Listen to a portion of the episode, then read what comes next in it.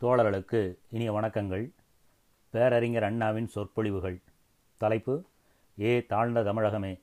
ஆயிரத்து தொள்ளாயிரத்து நாற்பத்தைந்தாம் ஆண்டில் அண்ணாமலை பல்கலைக்கழக பட்டமளிப்பு விழா அரங்கில் புரட்சி கவிஞர் பாரதிதாசன் அவர்களது உருவப்படத்தை திறந்து வைத்து பேரறிஞர் அண்ணா அவர்கள் ஆற்றிய வரலாற்று சிறப்புமிக்க சொற்பொழிவு. இச்சொற்பொழிவில் பேராசிரியர் காசு பிள்ளைக்கும் பாராட்டுதல்களை வழங்கினார் பேரறிஞர் அண்ணா. தலைவர் அவர்களே அருமை தோழர்களே மிக உற்சாகத்துடன் ஒரு கவிக்கும் ஒரு பேராசிரியருக்கும் சிறந்த முறையிலே பாராட்டுதல் நடத்துகிற இந்த உங்கள் சம்பவத்திலே நான் கலந்து கொண்டு பேசுவதற்கும் இதில் பங்கெடுத்து கொள்ள வாய்ப்பு அளித்தமைக்கும் எனது மகிழ்ச்சி. இந்த நிகழ்ச்சி ஒரு சில நாட்களுக்கு முன்பே நடந்திருக்க வேண்டும். பல வேலையின் காரணமாக நான் வர தவறியதால் முடியவில்லை. அதற்கு மன்னிக்குமாறு பணிவுடன் கேட்டுக்கொள்கிறேன். உங்களுக்கு என்னை அறிமுகப்படுத்திய தோழர் தண்டபாணி அவர்கள் பலபட சொல்லிவிட்டார். அவர் என்னை புரட்சியின் சிகரமென்றார் புரட்சி இவ்வளவு உள்ளமாயிராது. புரட்சியின் சிகரமென்றால் அது இங்கே அமர்ந்திருக்கும் டாக்டர் சிதம்பரநாதன் அவர்களுக்கு பொருந்தும். அவர் மிகவும் உயரமானவர். ஆகவே நான் புரட்சியின் சிகரத்திற்கு பக்கத்திலே மலைச்சாரலிலே நின்று கொண்டு ஏதோ சில பேசலாம் என்று இருக்கிறேன். கவிஞர் பாரதிதாசன் அவர்கள் அளித்த கவிதைகளை நான் பார்த்திருக்கிறேன் படித்தும் இருக்கிறேன் என்பதற்காக மட்டுமல்ல நான் பாரதிதாசன் படத்தை திறந்து வைக்க பிரியப்படுவது. புரட்சி கவியும் நானும் ஒரே இனம் ஒரே இனக்கொள்கை உடையவர்கள். பொதுமக்கள் துப்பாக்கியவசமாக அவர் நாட்டுக்கு ஆற்றுகின்ற தொண்டை பற்றி நினைக்காவிட்டாலும் ஒரு சிறு நன்றியாவது செலுத்தாவிட்டாலும் பல மாணவர்களின் உள்ளங்களிலே பாரதிதாசன் மேல் அன்பு ஊடுருவி பாய்ந்து அவருக்கு இப்படிப்பட்ட பாராட்டுதல் விழா நடத்துவது பற்றி பெருமகிழ்ச்சி அடைகிறேன். ஆனால் மகிழ்ச்சியுடன் ஆச்சரியமும் கலந்து வருகிறது. பலர் மிக படித்தவர்கள் கட்சி கொள்கைகளை பரப்புபவர் என்று கூறுகிறார்கள் அவரை பார்த்து.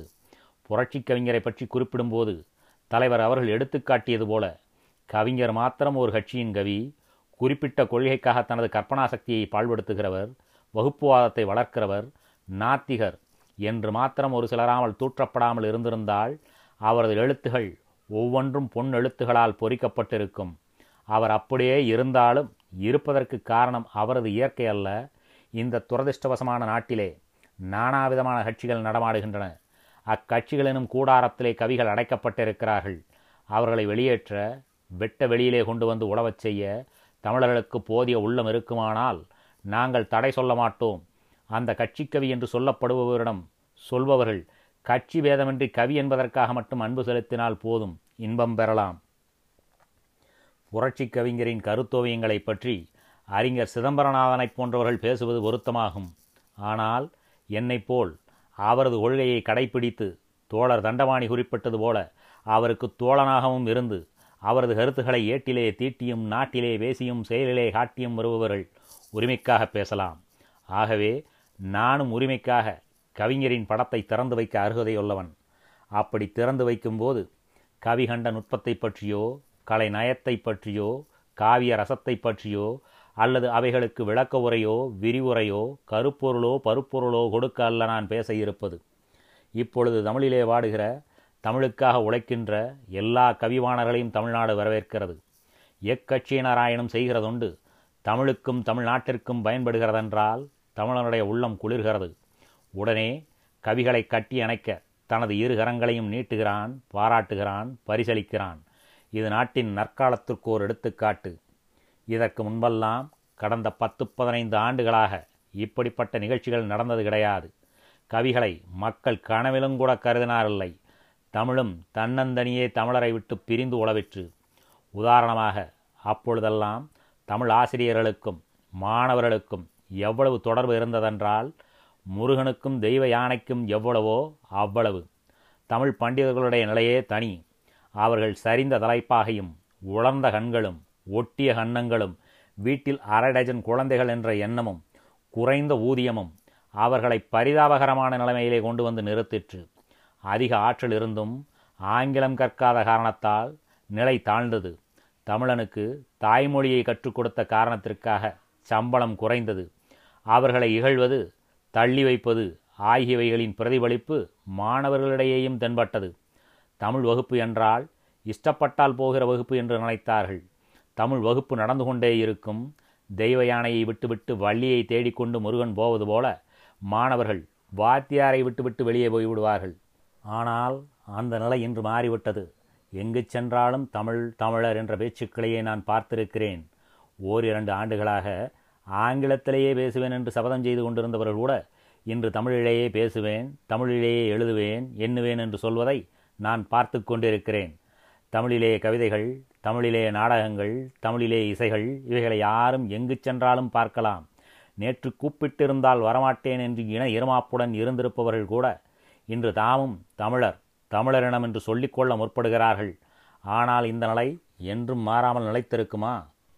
என்ன இவ்வளவு நாளும் இல்லாதது ஒரு விருப்பு ஓர் உணர்ச்சி தாய்மொழி பற்று தன்னினப்பற்று தமிழர்களிடையே ஏற்பட்டதற்கு தமிழன் தன் நிலை உணர்வதற்கு காரணம் இந்த புரட்சிக்கவி பாரதிதாசன் நேற்று இல்லை இன்று இருக்கிறார் என்று சொல்லுவேன் என்று நீங்கள் கருதினால் அப்படி சொல்பவன் அல்லன் அவருக்கு முன்னால் இருக்கும் பெயரே அவருக்கு முன் மாபெருங்கவி பாரதியார் இருந்தார் என்பதை நினைவூட்டுகிறது. கவிகளும் புலவர்களும் இதற்கு முன் இருந்த இழிநிலைக்கும் தமிழரிடையே தமிழர் மற்றுக்கொள்ளாததற்கும் காரணம் தமிழ்நாடு என்றால் அது குறுகிய மனப்பான்மை என்றும் தமிழ்மொழி என்றால் அது உத்தியோகத்திற்கு லாயக்கானதல்லவென்றும் தமிழ் படித்த ஒரு சில வட்டாரங்களிலே உழவி வந்ததும் தமிழ்நாட்டின் எல்லையை குறிக்க வந்தால் தமிழனுடைய மேன்மையை பண்பை குறித்தால் தமிழனுடைய தனித்தன்மையை குறித்தால் நாம் நாட்டுக்கு செய்கின்ற நாசகாரியங்கள் என்று தவறாக தெரியாமல் பாமரர்களும் படித்தவர்களும் கருதினதுதான் ஆகும். தெரிந்து பாமரர்களுக்கு பரிந்து பேசுவது போல நடிக்கும் நயவஞ்சகர்கள் நாட்டிலே உண்டாக எத்தர்களும் ஏமாளிகளும் ஏற்பட்டனர். ஏமாற்றி வாழ்பவன் எத்தன் ஏமாறுபவன் ஏமாளி தன்னுணர்வு அற்ற மக்களால் தமிழும் தமிழ் அறிஞர்களும் போற்றப்படாமல் மூளை முடுக்குகளிலே தூங்கிக் கிடந்தனர். ஆனால் இன்று தூங்குகிறவர்களை தட்டி எழுப்புகின்றனர். துக்கப்படுகிறவர்களுடைய துயரத்தை துடைக்கின்றனர். தேம்பித் திரியும் கவிவாணர்களை தேடி பிடித்து அவர்களை மார்போடு அணைத்து உச்சி மோந்து முத்தம் கொடுத்து உள்ளம் பூரிக்கின்றனர். இவனா? இவன் என் இனத்தவன். அது தமிழா? அமிழ்தினும் இனியதல்லவா? அவனா? அவன் ஓவியக்காரன். அவன் ஓவியங்கள் ரவிவர்மா படத்துடன் போட்டியிடும். அவன் தமிழிசை வாணனா? தமிழிசை எந்த விதத்திலும் தெலுங்கை விட குறைந்ததல்லவே. அவன் நடனக்காரன். அவனது நடனம் வடநாட்டு நடனத்தை விட ரம்யமாக இருக்கும். அவன் நடிகன். மேல்நாட்டு நடிகனும் அவனிடம் தோற்று விடுவான். தமிழ்நாட்டு நடிகன் நமது இருதயத்தை தான் நடிக்கும் மேடையாக்கிக் கொள்கிறான். அவன் கவிஞன். அவன் பாக்களில் ஓர் அடிக்கு மேல்நாட்டிலே ஓராயிரம் பொன் கொடுப்பர் என்று இன்று தமிழ் அறிவாளிகளை சிற்பிகளை சிந்தனையாளர்களை கவிஞர்களை கலைவாணர்களை தமிழகம் போற்றுகின்றது. அந்த நிலை நேற்று இல்லை. இன்று இருக்கிறது. நாளை நீடித்திருக்க வேண்டும். நிலைத்திருந்தால்தான் ஒரு பாரதிதாசன் அல்ல எண்ணற்ற பாரதிதாசர்கள் தோன்றுவார்கள். அவர்களைக் கண்டு அவர்கள் காட்டிய வழிகளை தமிழகமும் தமிழரும் பின்பற்றி பயனடைய ஏதுவாகும். கவிஞர்களையும் மற்றவர்களையும் அன்று போற்றாததற்கும் இன்று போற்றுவதற்கும் இன்னும் ஒரு காரணம் உண்டு சங்க இலக்கியங்களிலே நமது கண்ணும் கருத்தும் படாதபடி திரையிட்டு வந்தார்கள். உங்களில் பலர் சங்க இலக்கியங்களை படித்திருக்கலாம் சிலர் புரிந்து கொண்டிருக்கலாம் சிலர் புரிந்தது போல் பாவனை காட்டலாம். நான் சங்க இலக்கியனை படித்தவன் அல்லன் அல்லது படித்தவனைப் போல பாவனை செய்பவனும் அல்லன். அதற்காக வெட்கப்படப் போவதுமில்லை. சங்க இலக்கியங்களை நான் படிக்கவில்லை என்றால் அதற்கு காரணம் எனது அறியாமை அல்ல. என் கண்முன் சங்க இலக்கியங்கள் நர்த்தனமாடவில்லை. என் கண்முன் அவைகளை கொண்டு வந்து புலவர் பெருமக்கள் நிறுத்தவில்லை.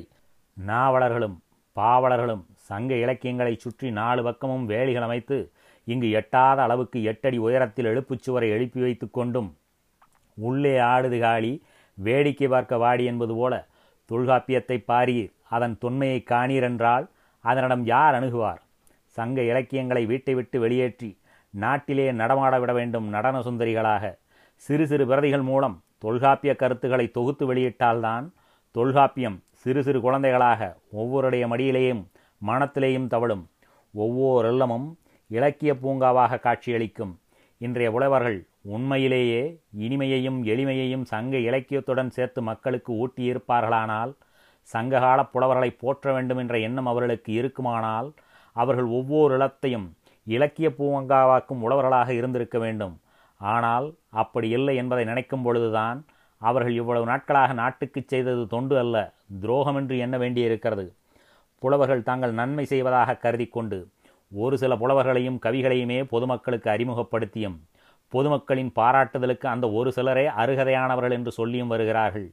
அதன் மூலம் உண்மை கவிகள் உயிர்கவிகள் சங்ககால புலவர்கள் மறைக்கப்படுகிறார்கள் என்பதை மறந்துவிடுகிறார்கள் இன்னும் தெளிவாக கூற வேண்டுமானால் கம்பனை எந்த அளவுக்கு பொதுமக்களுக்கு அறிமுகப்படுத்தினார்களோ அந்த அளவுக்கு சங்ககால புலவர்களை அறிமுகப்படுத்தவில்லை. கம்பனை தெரிந்த பொதுமக்கள்தாம் அதிகமாக இருப்பார்களே தவிர இளங்கோவை பற்றி தெரிந்தவர்கள் கொஞ்சமாகத்தான் இருப்பார்கள். வேண்டுமென்றால் தில்லையில் ஓர் ஓட்டுப்பெட்டியை வைத்து பிரச்சாரமில்லாமல் அப்படி இருந்தால் இருபக்கமும் நடத்தி கம்பனுக்கும் இளங்கோவுக்கும் ஓட்டு போடச் சொன்னால் தேர்தலில் கம்பன் தான் வெற்றி பெறுவான்.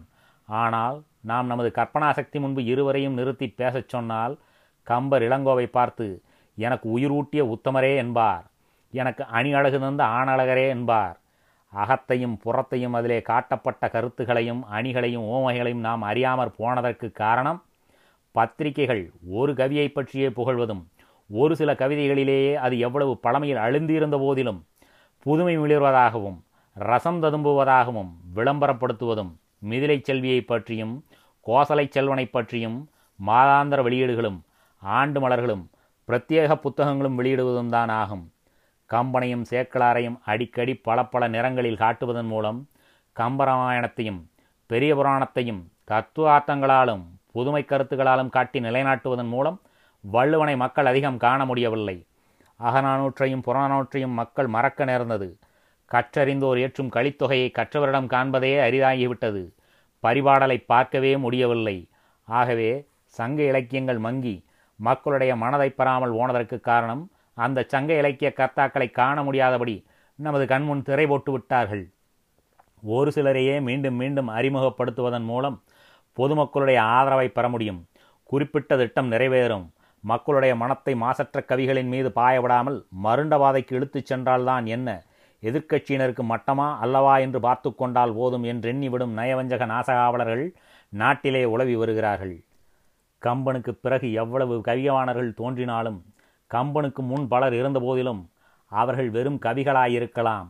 ஆனால் கவி சக்கரவர்த்தி கம்பன்தான் என்று சிலர் சொல்லுகிறார்கள். கவிதை எவ்வளவு புரட்சிகரமாய் இருந்தபோதிலும் கவிதை காலத்தை படம் பிடித்து காட்டும் கருவியாக இருந்தபோதிலும் அவைகளை இயற்றியவர்களை கவி சக்கரவர்த்தி என்று சொல்ல மாட்டார்கள். அவர்கள் போற்றுகின்ற கவியிடம் நாமக்கல் கவியிடம் உள்ள கட்சி கொள்கைகள் புரியா? அந்த கவியுடன் போட்டியிடக்கூடிய புரட்சி கவியிடம் உள்ள காலத்துக்கேற்ற கருத்துகள் கட்சி கொள்கைகளாக தெரியும். உடனே இந்த கவியை கட்சி கவி கற்பனா சக்தியை குறிப்பிட்ட கொள்கைக்காக பால்படுத்தி விடுகிறவன் என்று பொதுமக்களுக்கு அறிமுகப்படுத்தி விடுவார்கள். அறிவளர்ந்த மக்கள் அதை நம்பி கவிதைகளை கைவிடுவார்கள். ஏன் புரட்சி கவியை புத்துலகச் சிற்பியாக மக்கள் முன் கொண்டு வந்து நிறுத்துவதில்லை என்றால் அவருடைய புதுமை கருத்துக்களை காணும்படி மக்களை தூண்டுவதில்லை என்றால் காரணமில்லாமல் இல்லை மக்கள் புரட்சி கவியின் உண்மை உருவத்தை பார்த்துவிட்டால் அவர்களால் தூக்கி வைக்கப்பட்ட கவிகள் தொப்பொன்று கீழே விழுந்து விடுவார்கள். கவிகளுக்கு மதிப்பு குறையும். போற்றினவர்கள் பிழைப்பு கெடும். இளங்கோவை பற்றி மக்கள் அறிய ஆரம்பித்துவிட்டால் சிலம்பு நாட்டிலே ஒழிக்க ஆரம்பித்துவிட்டால் கம்பனுக்கும் கம்பராமாயணத்துக்கும் அவ்வளவு மதிப்பு இராது. மான்செஸ்டர் கிளாஸ்கோ முதலிய இடங்களிலிருந்து மெல்லிய துணிகள் வருகின்றன என்றால் லாங்லாத்துக்கு அவ்வளவு கிராக்கி இருக்காது என்பது மட்டுமல்ல. சேலம் ஆறு ஏழு முள வேட்டிகளுக்கு மதிப்பு இருக்காது. ஆமதாத் புடவைகள் அமோகமாக கிடைக்கின்றன என்றால் ஆரணங்குகள் பெங்களூர் புடவையை எப்படி விரும்புவர்? கம்பனை பற்றி நான் குறை கூறுவதாக நினைக்கக்கூடாது. உங்களிடமுள்ள குறைகளை நிவர்த்தி செய்து கொள்ள வேண்டும். ஒரு சிலரை போற்றுவதன் மூலம்தான் புகழடைய முடியும். நமது புலமை மிளிரும் என்ற நினைப்பு ஒழிய வேண்டும். இந்த முறையில் பாரதிதாசனின் பாண்டியன் பரிசு குறையை போக்குவதாக இருக்கிறது. பாண்டியன் பரிசு சங்ககால இலக்கியங்களிலுள்ள ஓமைகளையும் அணிகளையும் எளிய நடையில் எல்லோரும் புரிந்து கொள்ளுமாறு இயற்றப்பட்டிருப்பதை காணலாம். பாடலுக்கு லட்சணம் படித்தவுடன் லேசில் புரிந்து கொள்ளக்கூடாது என்றும் புலமைக்கு லட்சணம் பிறர் கண்டு பயப்பட வேண்டும் என்று கருதுகிறார்கள். பாரதிதாசனின் கவிதையை பார்க்க படித்து உணர இலக்கணம் தேவையில்லை. இலக்கியங்களை படித்திருக்க வேண்டுவதில்லை. நிகண்டு தேவையில்லை. பேராசிரியர்கள் உதவி தேவையில்லை. ஆனால் இதை புலவர்கள் சிலர் வெறுக்கின்றனர் மறுக்கின்றனர். எளிய நடையில் எழுதுவது ஓர் ஆற்றலா என்று நம்மால் எழுத முடியாவிட்டாலும் ஏளனம் பண்ணுகின்றனர். ஒரு எழுதின புத்தகத்திற்கு மறுப்போ அல்லது அதில் ஏதாவது குறையோ காணாவிட்டால் சில புலவர்களுக்கு தூக்கமே வராது. திருவிளையாடற் புராணத்திற்கு விளக்குவரை என்று திரு கல்யாண சுந்தரனாரால் ஒரு புத்தகம் பிரசுரிக்கப்படும். அந்த புத்தகம் அச்சில் இருக்கின்ற அதே நேரத்தில் அதே அச்சுக்கூடத்திலேயே திருவிக்காவுக்கு சில கேள்விகள் என்று ஒரு துண்டு பிரசரம் வெளியாகும். ஒருவர் போட்ட புத்தகத்திற்கு இன்னொருவர் மது மறுப்பு எழுதாவிட்டால் அவருக்கு நிம்மதி ஏற்படாது. காரணம் அவர்களிடம் மூலதனம் குறைவு. ஒருவர் எடுத்தாள வேண்டுமென்று இருந்த அணியை இன்னொருவர் கையாண்டிருப்பார். ஆகவே எழுதியதில் குற்றங்கள் கண்டுபிடித்து அவரது பிழைப்பையும் கெடுத்துவிட வேண்டும் என்று நினைக்கிறார்கள். அவர்கள் மீது குற்றமில்லை. அவர்களிடம் எண்ணற்ற கருத்துக்கள் ஊறுவதில்லை. கடந்த ஐந்து ஆறு ஆண்டுகளாக நானும் பார்க்கிறேன் பாரதியார் சுந்தரம் பிள்ளையை தவிர மேல் நாடுகளில் உள்ளது போல கலையை காலத்தின் கண்ணாடியாக்குகிறார்களா அல்லது கலையை கடைவீதியிலே கொண்டு வந்து நிறுத்துகிறார்களா அவர்களது வாக்களிலே எழுச்சி இருக்கிறதா அதனால் நாடு உயர்ச்சியடைய ஏதாவது மார்க்கமுண்டா என்றால் இல்லை. காரணம் புலவர்களின் பிற்போக்கான நோக்கமே. நான் ஒரு புலவரை பார்த்து தோழரே அணுகுண்டை கண்டுபிடித்தது எவ்வளவு ஆச்சரியம் அதன் அழிவு சக்தியை கேட்டீரா என்றால் அது என்னப்பா பெரிது? ஆங்கிலேயனோ அமெரிக்கனோ தான் அழிவு சக்தியை ஏற்படுத்த அந்த ஆயுதத்தை கையிலே ஏந்த வேண்டும். நம் பரமசிவம் நெற்றிக்கண்ணை திறந்தால் போதும். கண்ணிலிருந்து நெருப்பு ஜுவாலைகள் பறக்கும். எதிரே உள்ள அத்தனை பொருள்களும் சாம்பலாகிவிடும் என்று பதில் சொல்வார். அது இருக்க இது ஏன் என்ற பிற்போக்கான நோக்கமும் சோம்பேறித்தனமும் தான் காரணம். அது இருக்க இது ஏன் என்று மேல்நாடுகளிலே கருதி இருப்பார்களானால் ஆளில்லா அவமானத்திற்கு பிறகு அணுகுண்டுகள் கண் கண்டுபிடித்திருக்க முடியுமா?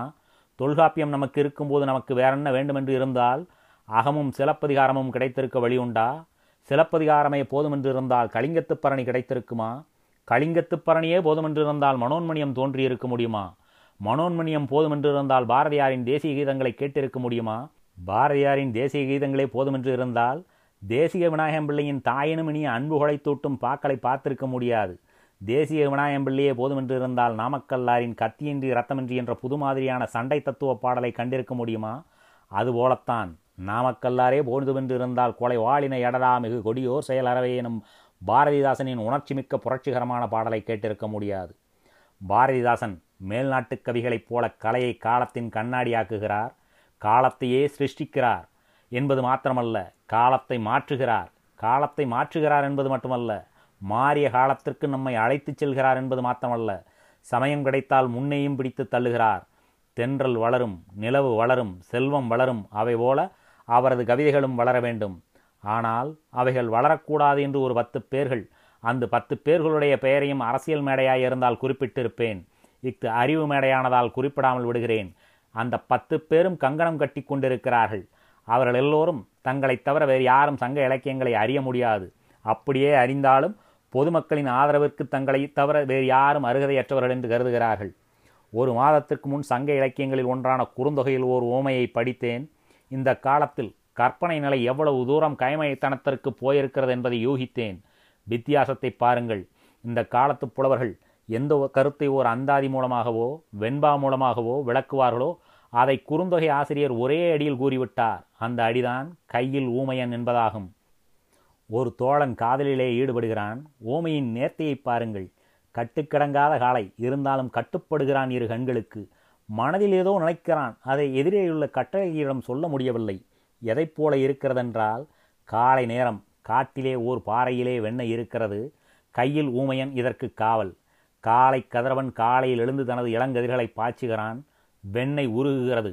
வெண்ணெய் உருகுவதை பார்க்கிறான். பார்த்ததும் ஐயோ வெண்ணெய் உருகுகிறதே என்று கூறலாம். ஆனால் வாயில்லை. நேரே ஓடிப்போய் எல்லாம் உருகுவதற்குள் எடுக்கலாம். ஆனால் கையில்லை. கதிரவன் இந்த கையில் ஊமையனின் கதியற்ற நிலையை அறியான். அவன் அவனது வேலையை செய்கிறான். அவன் பிரபஞ்சத்திற்கும் சொந்தம். காவலாளிக்கு கையில்லை. வாய் ஊமையை தவிர கண் மாத்திரம் இருக்கிறது. இந்த கோரக்காட்சியை காண. அதை போலவே கண் மாத்திரம் இருக்கிறது கட்டளையை காண. ஆனால் சுயமரியாதை இல்லாததாலோ சுதந்திர உணர்ச்சி இல்லாததாலோ கையில்லை. அவளது கரத்தை பிடிக்க. அந்த வடிவலையை கண்டு ஏதோ பேச வேண்டுமென்று நினைக்கிறான்.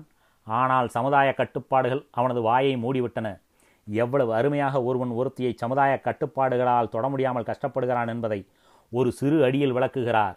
கையில் ஊமன் வெண்ணெய் உருகாது பாதுகாத்தற் போன்று என்று. சங்க இலக்கியங்களின் இன்பங்களை சொல்லிக் கொண்டிருந்தால் இன்று முழுவதும் சொல்லிக் கொண்டிருக்கலாம். சங்க இலக்கிய நுட்பத்தை அனுபவிக்க வேண்டிய இடங்களை நமக்கு ஏற்ற எளிய முறையில் அளிப்பது என்றால் அந்த துறையில் பாரதிதாசன் நாட்டுக்கும் நமக்கும் செய்துள்ள தொண்டினை மறந்தாலும் மறக்கலாம். ஆனால் மறைக்க முடியாது.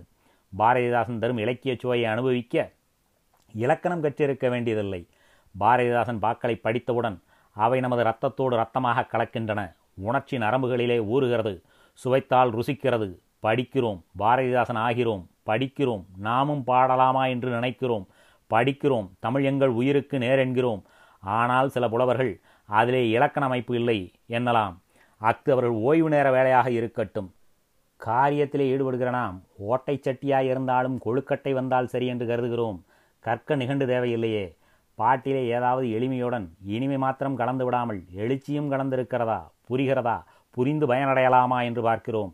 நாம் தான் பெரும்பான்மை அவர்கள் குறைந்த எண்ணிக்கை என்று சொல்லி ஓரிடத்தில் கூறுவது போல பாட்டை படித்தவுடன் புரிந்து கொள்ளும்படியாக இருக்க வேண்டும் என்பவர்களின் எண்ணிக்கைதான் அதிகம். கடின நடையிலே கவிதைகளை விரும்புபவர்கள் என் கொஞ்சம்தான். அவர்கள் பாரதிதாசன் பாக்கள் எந்த கட்சியின் சின்னங்கள் எந் எவ்வளவு மட்டமானவை என்று தேடித் திரிபவர்கள் நாம் தான் சுவையை அப்படியே அனுபவிப்பவர்கள் பயனடைகிறோம். காரணம் எளிய இனிய நடை. இதுவரை அவரது நடையை பற்றி சொன்னேன். அவர் எடுத்துக்கொள்ளும் புறனென்றால் அவர் கொடுக்கும் தலையங்கங்கள் என்றால் அவை புரட்சிகரமாயிருக்கும் புதுமையாயிருக்கும். ஒரு காலத்திலே தமிழகத்திலே சாலைகளையும் சோலைகளையும் கண்டுகளித்து சந்தனக்காடுகளிலே சந்தம் அமைத்து பண்பாடினார்கள். பிற்காலத்திலே அதாவது இடைக்காலத்தில் வாழ்வு இந்த லோகம் அந்த லோகமாக பிரிந்து பேரம்பலம் சிற்றம்பலம் என்பது போல மாயா வாழ்வு மனித வாழ்வு என்று ஏற்பட்டது. இடைக்கால புலவர்களின் உள்ளங்களிலே ஒரே நேரத்தில் இரண்டு மாறுபட்ட காட்சிகள் தோன்றி மறைந்தன. ஒரே உதட்டில் இரண்டு நாக்குகள் புரண்டன. குன்றை பற்றி பாடுகின்ற நேரத்திலே அந்த லோகம் அந்த வாழ்வு என்ற எண்ணங்கள் தோன்ற அந்த குன்று முருகனுடைய தோளாகவும் அதுவும் வள்ளியிடம் கொஞ்சிய தோளாகவும் காட்சியளித்ததே தவிர மலைச்சாரலிலே வளைந்து ஓடும் ஆறு கரடுமுரடான வாதை அவைகளை தாண்டி மலை மீதிருந்து கீழே பார்த்தால் காடு தெரியும் காட்சி. காடுகளிலே சிறுத்தையும் புலியும் உழவும் காட்சி. அங்கு வேடுவரும் வில்லியரும் ஆடுகிற வேட்டை. ஆகிய இயற்கை எழில் அந்த வினாடி தோன்றவில்லை. இன்று நாடக மேடைகளில் நடக்கிற வள்ளி திருமணத்திற்கும் அதிலிருந்துதான் இது கற்பனையானதோ என்று எண்ணும்படியான ஓர் இயற்கை நிகழ்ச்சி சங்க இலக்கியத்தில் வர்ணிக்கப்படுவதற்கும் உள்ள வித்தியாசங்களை பாருங்கள். பண்டைக்கால புலவர்களின் கள்ளங்கவடமற்ற உள்ளத்தையும் இடைக்காலத்திலே இரட்டை வாழ்க்கையினிடையே புராண மத்தியில் புரண்ட புலவர்களின் உள்ளத்தையும் இந்த சிறு வடபிடிப்பு தெளிவாக்கும் என்று நம்புகிறேன். ஓர் தலைமகன் காட்டுக்கு வேட்டையாடச் செல்கிறான். தன் வேல் தைத்த யானை எப்பக்கம் ஓடிவிட்டது என்று தேடிக்கொண்டு வந்தவன் முன் ஓர் ஆரணங்கு எதிர்ப்படுகிறாள் நல்ல அழகி பக்கத்திலே பளிங்கு நீரோடை கட்டழகன் அந்த மங்கையை மணந்து கொள்ள இச்சைப்படுகிறான். மணந்து கொள்வதென்றால் இந்த காலத்தைப் போல பொருத்தம் பார்க்க ஐயரை தேடுவது தேவையில்லாதிருந்த காலம் அது காதலர் இருவரும் கண்களார் பேசினார்கள். வாய் அச்சுப்புதுமை போலிருந்த போதிலும் அருகே சென்றான். வஞ்சி அஞ்சினாள் அஞ்சாதே அஞ்சுகமே என்றான். ஆனால் சற்று நேரத்தில் ஓர் அலறல் கேட்கிறது. அது என்னவென்று கேட்கிறாள் அந்த ஏந்திழையால்? அது என் வேல்வெளிக்கு தாங்க முடியாமல் பிளிரும் யானையின் குரல் என்றான். பாவைக்கு யானை என்றால் பயம் போலிருக்கிறது. ஐயோ யானையா அச்சமாய் இருக்கிறதென்றால்? அச்சமென்றால் அருகே வா என்றான். வந்தாள் அணைத்து கொண்டான் திருமணம் முற்றிற்று. இந்த ஒரு சம்பவத்தை பிற்காலத்தில் வள்ளிகதையாக்கி அந்த வீரனை வேளவனாக்கி கிழவனாக்கி தேனும் தினைமாவும் கேட்டான் என்று சொல்லி வளையற்காரனாக்கி விட்டார்கள். வைதீகத்தை புகுத்தி மூடநம்பிக்கையை வளர்க்கும் பகுத்தறிவுக்கு ஒவ்வாத ஏடுகள் இருக்குமானால் அவை குற்றம் என்று கருதப்பட்ட காலம். இதனால் அந்த காலத்திற்கு தகுந்தாற்போல் அப்போது கவிதைகள் எழுந்தன. இடைக்காலத்திற்கு தகுந்தாற்போல் இன்றைய வள்ளிகதை போன்றவைகள் இயற்றப்பட்டன. காலத்திற்கேற்றவாறுதான் கவிதைகள் இயற்றியிருக்கிறார்கள் என்றால் காலம் எனும் சிறையிலிருந்து தன்னை விடுதலை செய்து கொள்ளாதவன் சிறந்த கவியாக மாட்டான். அவன் கோர்ட்டுகளில் உள்ளவர்களைப் போல ஒரு காலத்தில் நடந்த நிகழ்ச்சிகளை தொகுத்து வைக்கும் ரிக்கார்டு பேர்வழி. அவன் அழகாக நெல்மணிகளை சேகரித்து மிராசுதாரருக்கு கொடுக்கும் பண்ணையால் அவன் சிறந்த கவியாக மாட்டான் சிருஷ்டிகர்த்தாவாக மாட்டான் எக்காலத்திலும் ஜீவித்திருக்கும் உயிர்கவியாக மாட்டான். இடைக்கால கவிகளும் அதற்கு பின்னால் ஏற்பட்ட அநேக கவிகளும் காலவனும் சிறையில் தங்களை தாங்களை ஒப்படைத்துக் கொண்டு விட்டார்கள். அவர்கள் அதனின்றும் வரமையென்றால் அதை சுற்றி மதவனும் மண்டபச்சுவரை ஏறி குதிக்க வேண்டும். ஆதலால்தான் அந்த கவிகளுக்கு ஆண்டவனின் அவதார லீலைகளைப் பற்றியும் கைலைக்கும் திருப்பதிக்கும் உள்ள தொடர்பை பற்றியும் தேவாதி தேவர்களைப் பற்றியும் தேவாதி தேவன் கௌதமர் ஆசிரமத்திலே செய்த ஆபாசத்தை பற்றியும் எழுத எண்ணம் பிறந்ததே ஒழிய காடுகளைப் பற்றியோ மாடுகளைப் பற்றியோ மலைகளைப் பற்றியோ கவிதைகள் செய்யவில்லை. செய்யவில்லையா? அடாது. காலை கதிரவனை பற்றியும் மாலை மதியத்தை பற்றியும் பாட்டுகள் இல்லையா? இதோ பார் என்று சொல்லலாம். இருக்கின்றன. ஆனால் வைதிகமனும் குறுக்கு சங்கிலியுடனே பிணைக்கப்பட்டிருக்கின்றன. கவிதா ரசத்தினுடையே அவை கல்லூரி மாணவர்கள் நெஞ்சில் நஞ்சை பாய்ச்சுகின்றன. அதனால்தான் நமது புரட்சிக்கவி இந்த இரண்டையும் வெட்டு என்கிறார். கூறில்லாத வாளை கூறாக்கு என்கிறார். படியில்லாத குளத்திற்கு படிகட்டு என்கிறார். குன்றில்லாத இடத்திலே செய்குன்றாவது செய் என்கிறார். குள்ள உள்ளத்தை கொலை செய் என்கிறார். கூணாதே நிமிர்ந்து நட என்கிறார். மேகத்திலிருந்து நிலவொளி வெளியே வரட்டும் என்கிறார். அந்த லோகத்தை பற்றி பாடாதே. இந்த லோகத்தை பற்றி பாடு என்கிறார். நாம் வாழும் இந்த இடத்தை பாடு என்கிறார். காலத்துக்கு அடிமையாகாதே என்கிறார். இலக்கண கட்டுப்பாட்டுக்கு பயப்படாமல் பாடு என்கிறார். அதனால்தான் அவரை புரட்சிக்கவி என்று அழைக்கிறோம். உயிர்க்கவி உண்மைக்கவி என அழைக்கிறோம்.